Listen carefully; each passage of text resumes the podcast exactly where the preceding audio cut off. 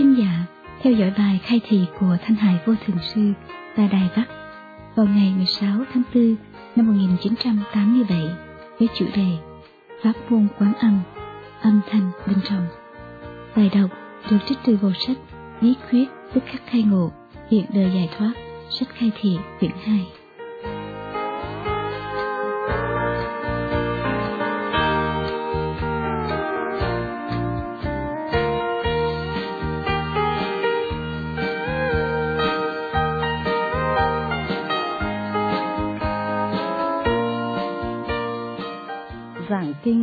Giống như viết văn viết thơ vậy. Có lúc không muốn viết gì hết, có lúc lại có cảm hứng rất nhiều. Nửa đêm cũng có thể sáng tác được những bài văn và những câu thơ hay. Nhưng trường hợp của tiên sinh Lý Bạch thì hơi đặc biệt. Nghe nói ông ta uống rượu cho tới say mềm mới viết ra những câu thơ hay. Tại sao vậy? Đa số người cho rằng lúc Lý Bạch say sẽ quên mất ngã chấp, quên mất hổ thẹn, quên mất phiền não, nên lúc đó những gì bộc lộ ra đều là thơ chân thuần. Sự thật hình như không phải như vậy.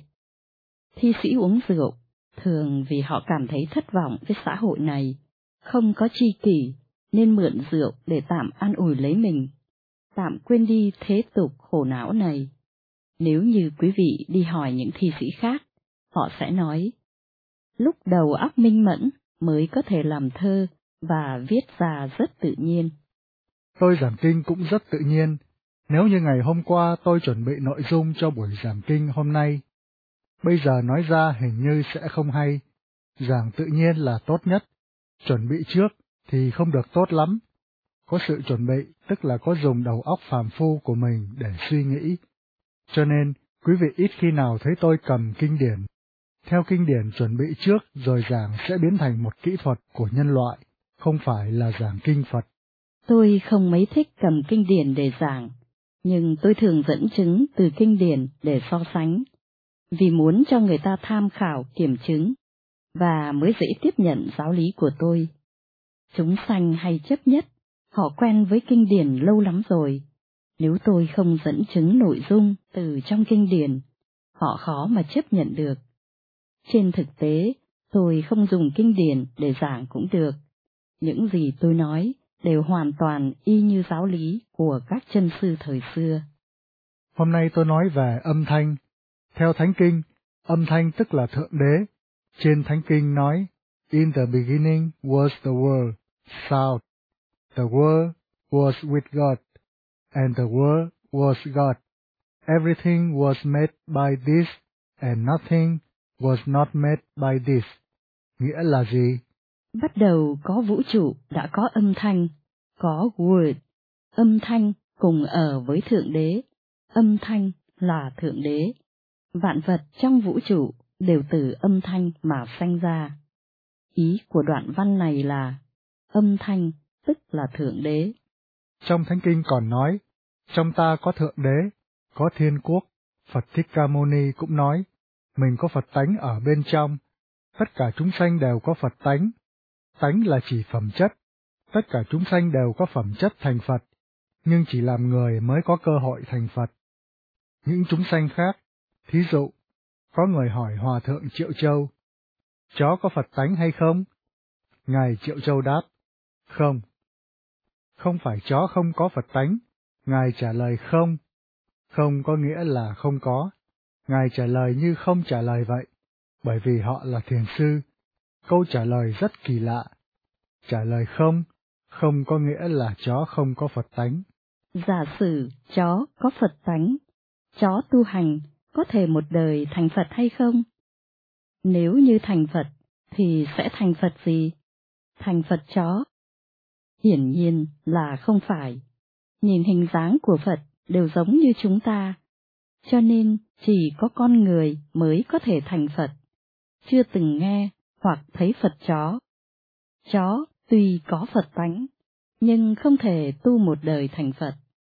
Nếu như muốn tu hành thành Phật, phải thành người trước, thành người rồi mới có thể tu lên thành Phật. Vì sao chỉ người mới có thể tu thành Phật? Điều này cũng như hỏi tại sao ban ngày lại có mặt trời, ban đêm lại có mặt trăng vậy. không có tại sao, vốn tự nhiên là như vậy, cho nên muốn thành Phật, cần phải làm người trước. Âm thanh này, Thiên Chúa Giáo gọi là Thượng Đế. Nếu như âm thanh này ở bên trong ta, có phải ý nói Thượng Đế cùng ở chung với mình không? Nếu Thượng Đế ở chung với ta, thì ta cũng gần như đẳng cấp của Thượng Đế rồi. Giả sử Thượng Đế ở bên trong mình, thực hiện điều khiển tất cả hành động của chúng ta. Như vậy, phải chăng chúng ta là Thượng Đế? Âm thanh này trong kinh điển Phật giáo gọi là Phật tánh, ngoài ra không còn Phật tánh nào khác. Vì sao âm thanh này là Phật tánh? Phật tánh là gì vậy?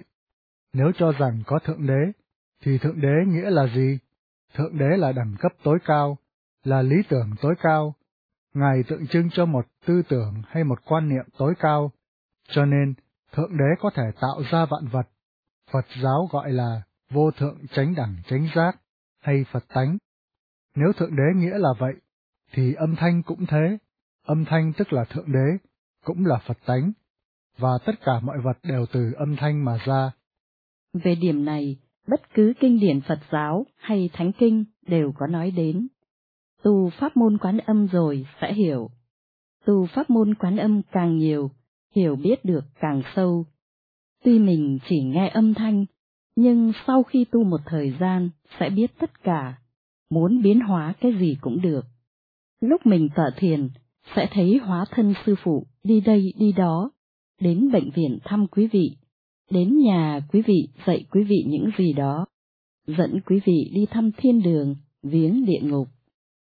Tất cả đều là hóa thân của tôi, vì sao?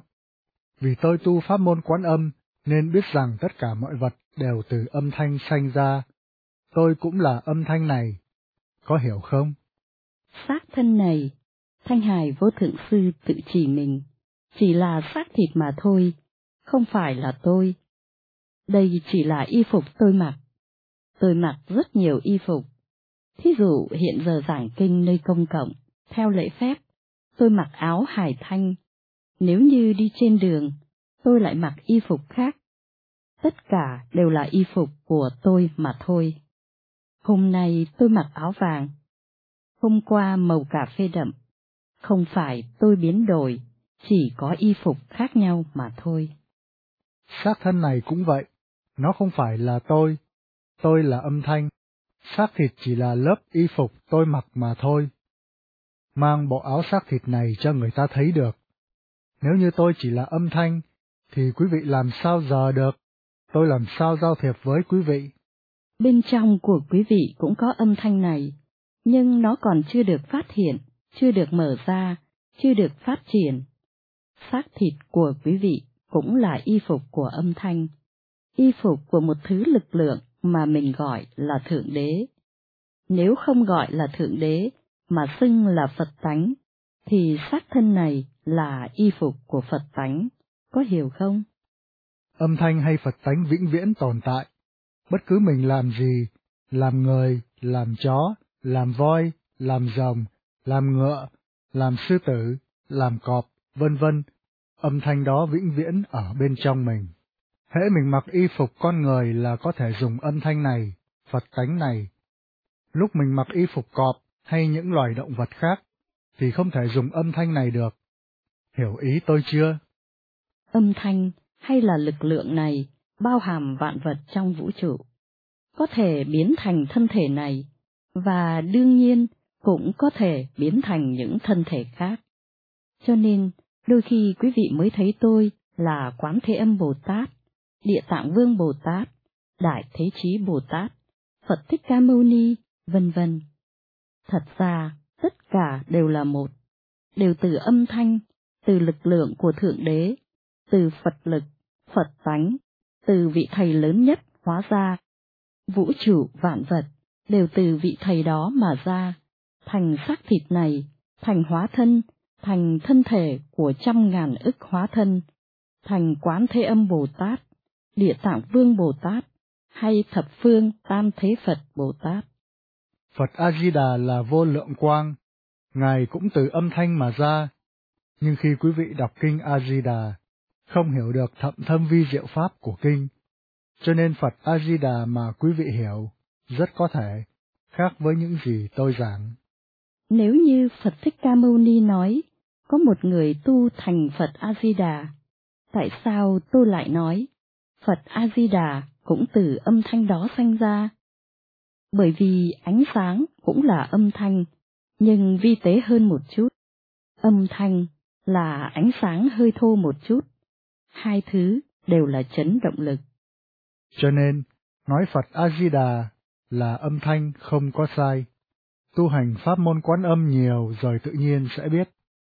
Âm thanh này cũng không phải là âm thanh, nó là một thứ ánh sáng. Một thứ ánh sáng có âm thanh, hay có thể nói, nó là một thứ hào quang êm dịu. Cũng có thể nói, đó là âm thanh rất đẹp mắt, vì có ánh sáng lại có âm thanh.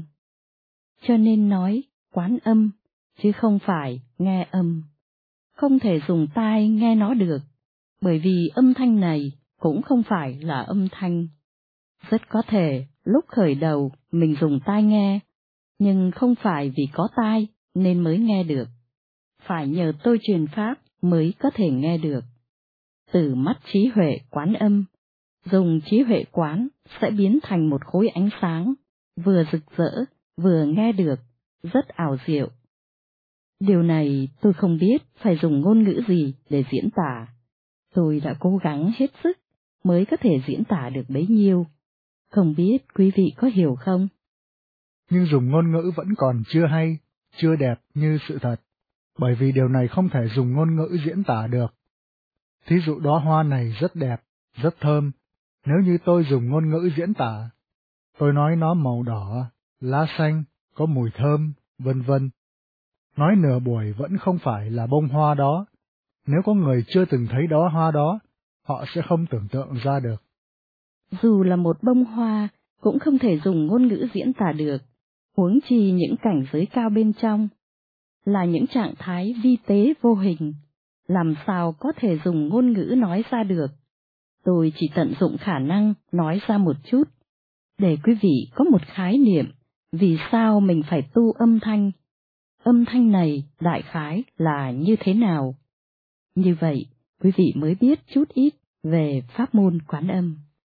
Nhưng những gì tôi nói ra vẫn chưa phải là chân lý. Chân lý không thể dùng ngôn ngữ, bởi vì ngôn ngữ không phải là chân lý. Khi mình diễn tả một bông hoa, đó không phải là bông hoa thật. Diễn tả một người, cũng không phải là người đó. Tu pháp môn quán âm rồi sẽ hiểu rõ tại sao.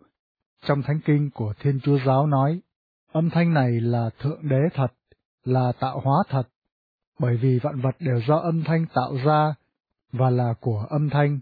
Không có âm thanh thì không có vũ trụ. Bản thân của chúng ta tức là âm thanh, xác thân này không phải là cái ta thật sự. Âm thanh này mới chính là bản lai. Không phải âm thanh tạo ra chúng ta, mà chính chúng ta là âm thanh vậy. Thí dụ có một người, tuy đã làm vua, nhưng quên mất mình là vua.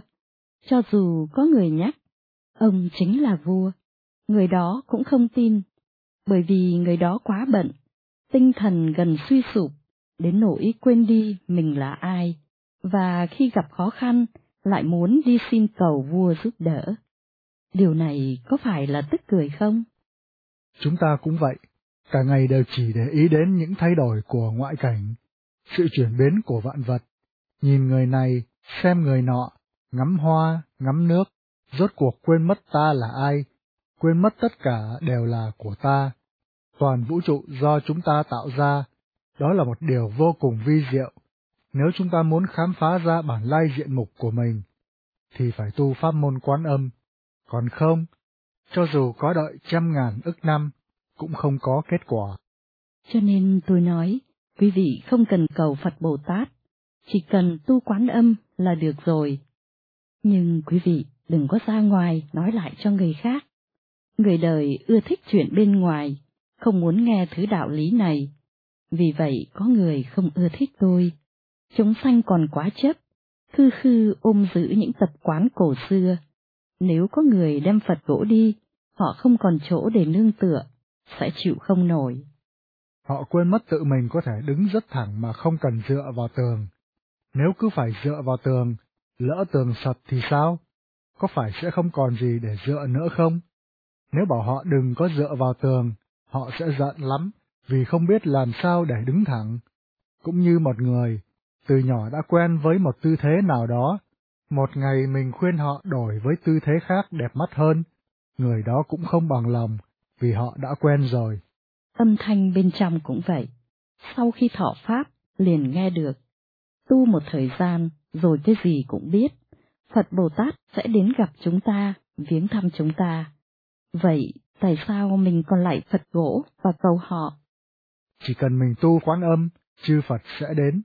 Tu pháp môn quán âm là cách cầu nguyện tốt nhất, không cần quỳ, không cần thắp nhang, và không cần lại. Tu pháp môn quán âm rồi, chư Phật Bồ Tát đều tới, có phải như vậy không? Có người đáp, phải. Quý vị đều thấy, có phải không? Có người đáp, có cảm giác như vậy. Không phải chỉ cảm giác thôi, thấy được thật, người thấy được sao không nói? Không dám nói. Sư phụ nói thể nghiệm không thể nói cho người khác nghe. Không phải, tôi nói quý vị đừng kể tỉ mỉ. Thí dụ, tôi thấy được Phật Bồ Tát nào, chỉ kể sơ qua là có thấy hay không, nói như vậy không có sao. Tu pháp môn quán âm sẽ thấy Phật Bồ Tát, không cần đi chùa. Ngài sẽ tự đến chỗ của mình thăm. Không tu pháp môn quán âm, cho dù đến chùa cầu nguyện cũng không thấy, chỉ có thể thấy Phật gỗ mà thôi. Tu pháp môn quán âm rồi, không cần cầu nguyện, Phật Bồ Tát cũng đến thăm mình. Như vậy có phải hay hơn không? Nhưng thấy Phật Bồ Tát cũng chưa có gì, chỉ là khởi đầu mà thôi, vẫn còn trên nửa đường là phải vượt qua đẳng cấp Phật. Vượt qua không phải là mình cao hơn Phật, mà cần phải vượt qua đẳng cấp Phật có hình tướng, để nhập vào đẳng cấp vô hình vô tướng, vô âm vô sắc. Đó mới đúng là ý của tôi. Tôi không có nói mình tu rồi sẽ cao hơn Phật. Quý vị đừng hiểu lầm như vậy. Tôi rất sợ quý vị nghe không trọn vẹn, chỉ nghe có một hai câu, rồi hiểu lầm ý của tôi. Vì có hình tướng, nên vẫn còn dáng dấp, và vẫn không phải là Phật, nhưng khi chúng ta thấy được hạng Phật đó rồi, ít nhất cũng thỏa mãn lòng khát vọng của mình. Mình cứ cầu Phật Bồ Tát giúp đỡ, nếu thấy được Phật Bồ Tát hào quang sáng rực và các cảnh giới của Ngài, sẽ mừng lắm phải không? Chúng ta sẽ càng có lòng tin, tiếp tục tu hành cho đến khi vượt qua đẳng cấp âm sắc, vượt qua Phật có hình tướng, cao hơn Phật có hình tướng, hiểu chưa? Phật chính thật là vô hình vô tướng, Phật chính thật là Phật tánh, âm lưu hay là âm thanh, Thượng Đế thật ra là âm thanh, lực lượng của tạo hóa hay năng lực của tạo hóa. Nếu mình là Thượng Đế, có Thượng Đế ở bên trong, vậy sao không bắt lấy Ngài? Bắt lấy Ngài thì mau hơn. Con chim nằm trong tay ta, hay con chim trong lồng, còn tốt hơn một trăm con chim bay trên trời, có phải vậy không? Chúng bay trên trời vẫn chưa phải là của mình, cho dù một trăm con chim cũng vô ích. Mình chỉ có một con trong tay là an tâm rồi, bởi vì nó sẽ không bay mất. Cũng vậy, bên trong của chúng ta đã có Phật tánh, sao không giữ lấy Phật tánh này và hỏi, người là ai, người ở đâu, sao còn phải cầu bên ngoài, phải đi chùa, phải lạy Phật gỗ, những thứ đó đều không phải là Phật tánh, không phải là Thượng Đế. Trong Thánh Kinh có nói, Thiên Quốc ở trong ta, Kinh Phật nói, Phật tại tâm. Nếu vậy, sao ta không bắt lấy? Tối thiểu cũng nên giữ gìn, đừng để Phật trong tâm của mình chạy mất. Đứng đó chờ vị này ra, rồi đảnh lễ. Trên thực tế, không phải tôi bảo quý vị đừng lại Phật, ý của tôi là, quý vị đừng có lại Phật gỗ, đừng có lại Phật giả. Tôi bảo quý vị lại Phật thật, lại Phật gần gũi nhất, lạy Phật biết nói chuyện.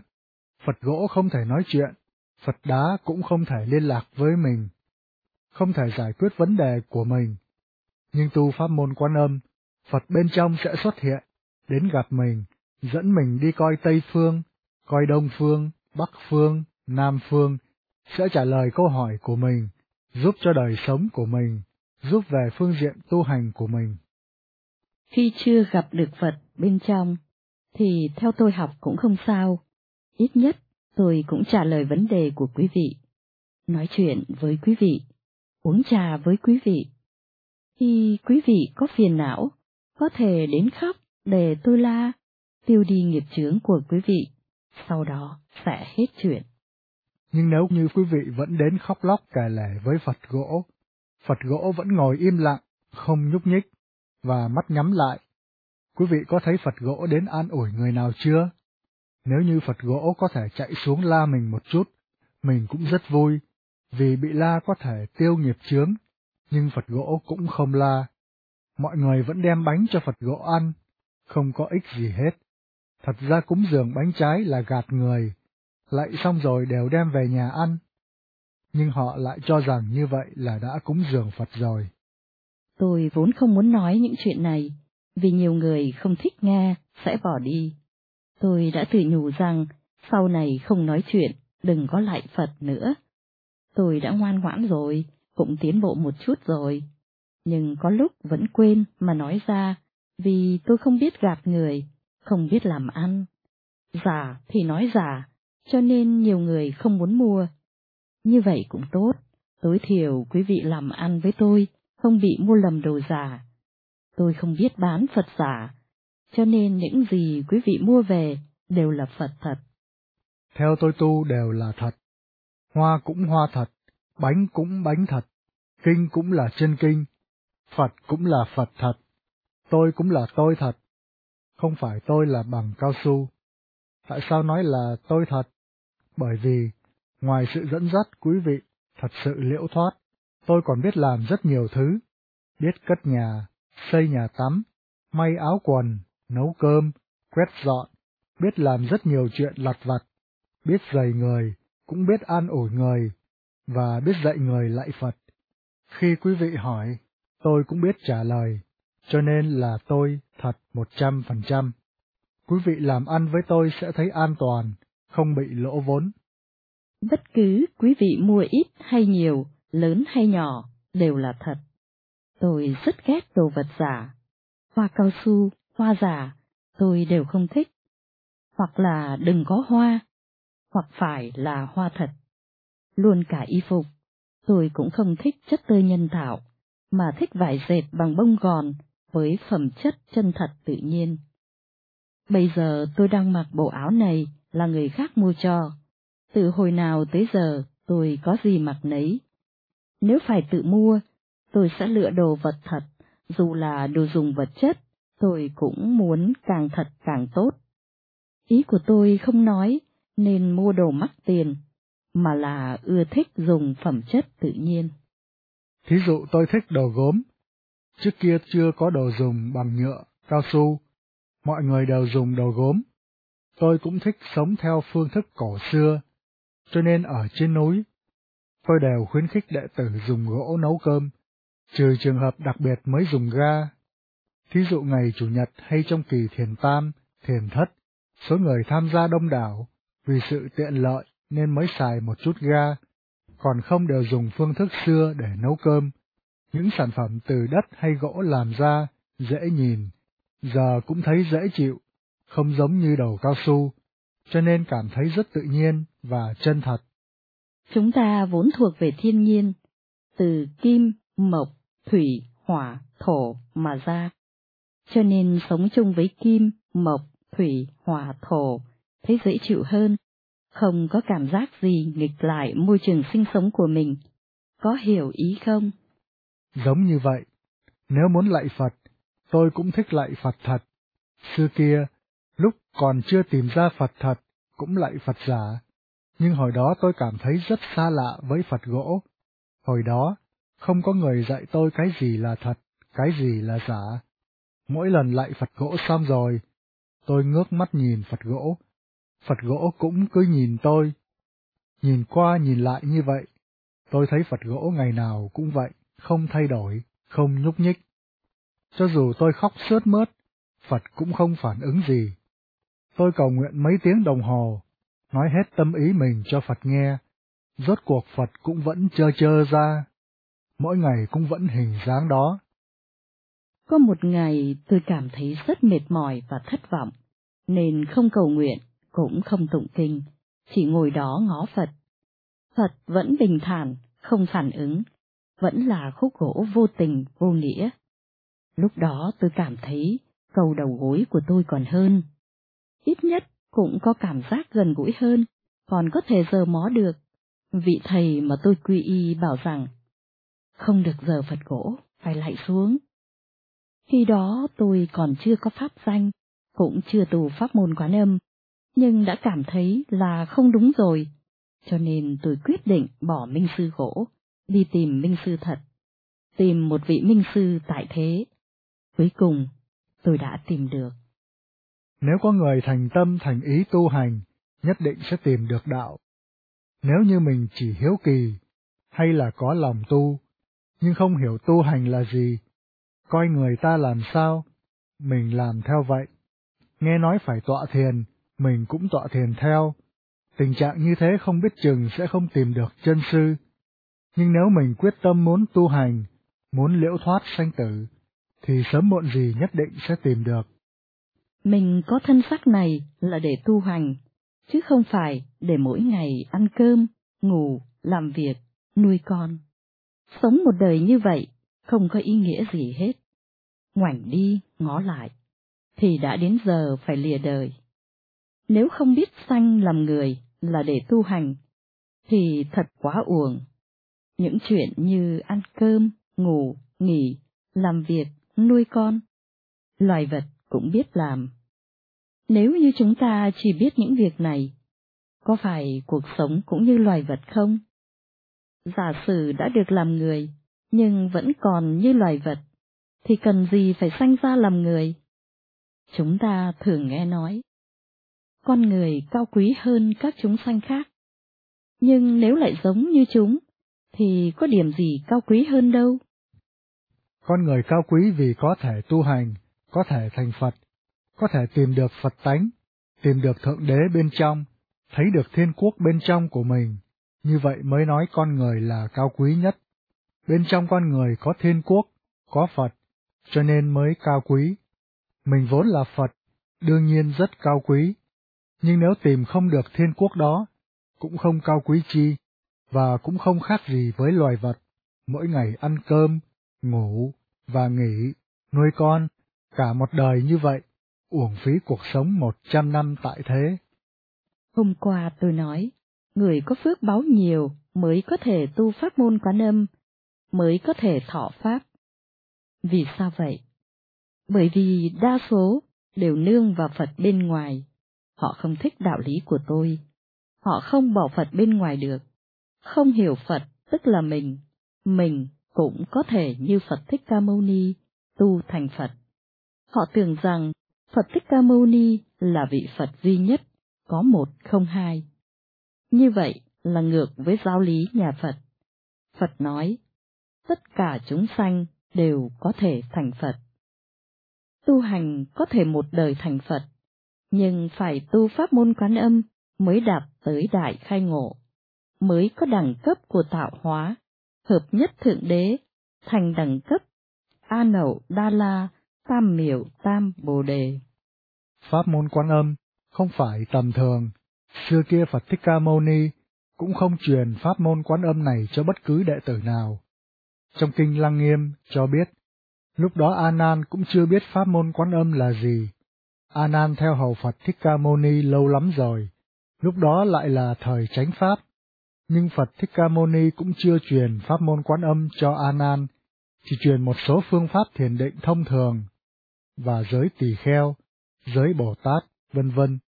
Và A Nan vẫn là một tỳ kheo tầm thường, chưa có đại khai ngộ, bị nữ chúng hấp dẫn, xém tí nữa thì phá giới.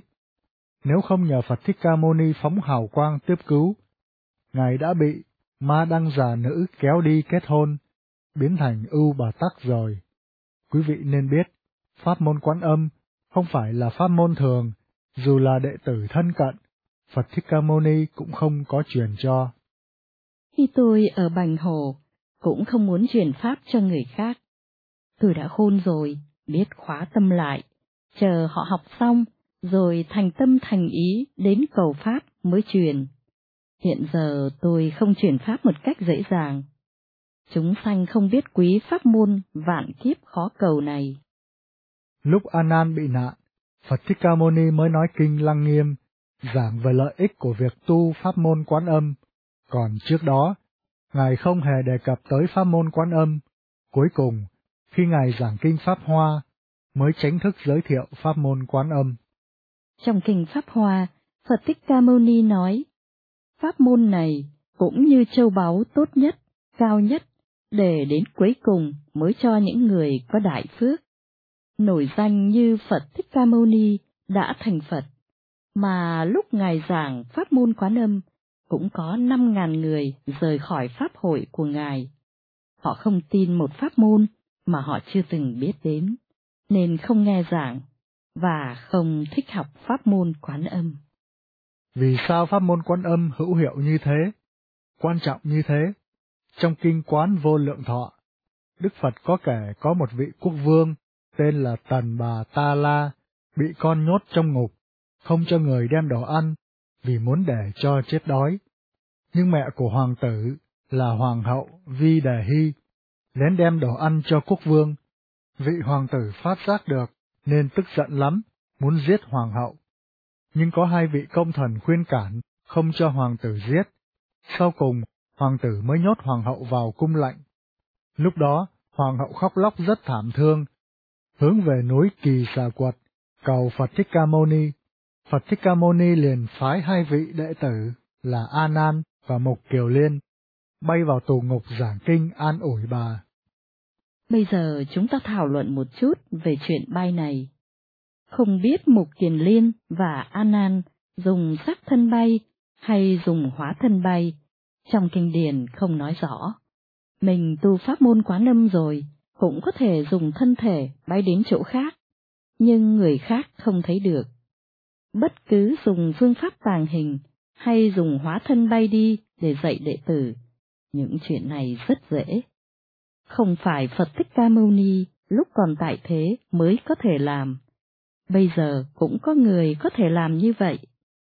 Có người thấy tôi xuất hiện rất nhiều nơi, mà trên thực tế, thân thể của tôi vẫn còn ở đây. Mục Kiều Liên có thần thông rất lớn, Anan cũng vậy. Dùng thân thể bay vào ngục là điều hai người có thể làm được. Người tu hành có thể làm rất nhiều việc. Thời xưa giao thông không tiện, nên họ dùng linh thể phi hành, lợi dụng thân thể thứ hai của họ bay, như vậy sẽ lệ hơn.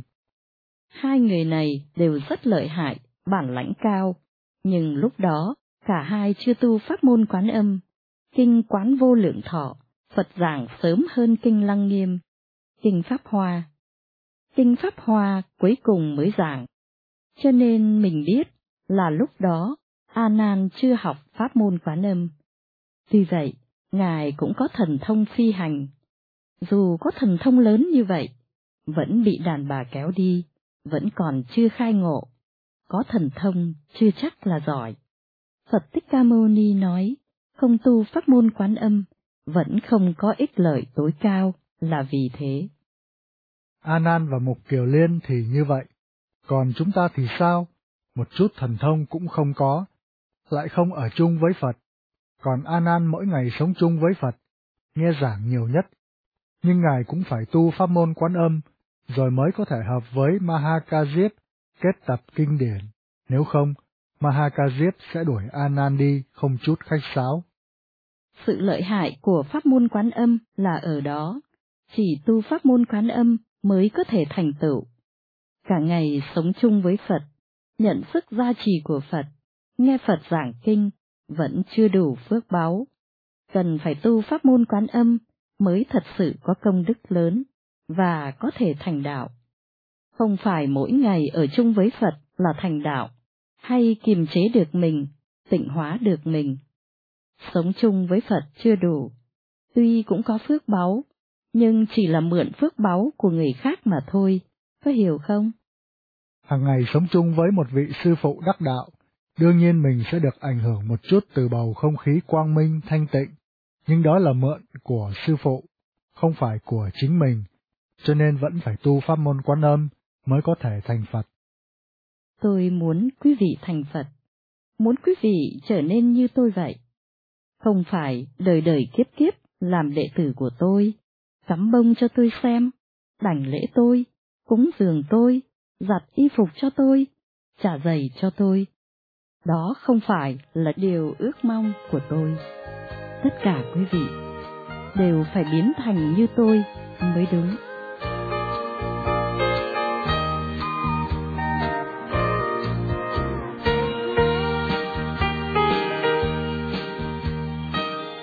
Quý khán giả vừa nghe bài khai thị của Thanh Hải Vô Thường Sư tại Đài Bắc vào ngày 16 tháng 4 năm 1987 với chủ đề Pháp môn quán âm, âm thanh bên trong. Bài đọc được trích từ bộ sách Bí quyết tức khắc khai ngộ, hiện đời giải thoát, sách khai thị, quyển 2.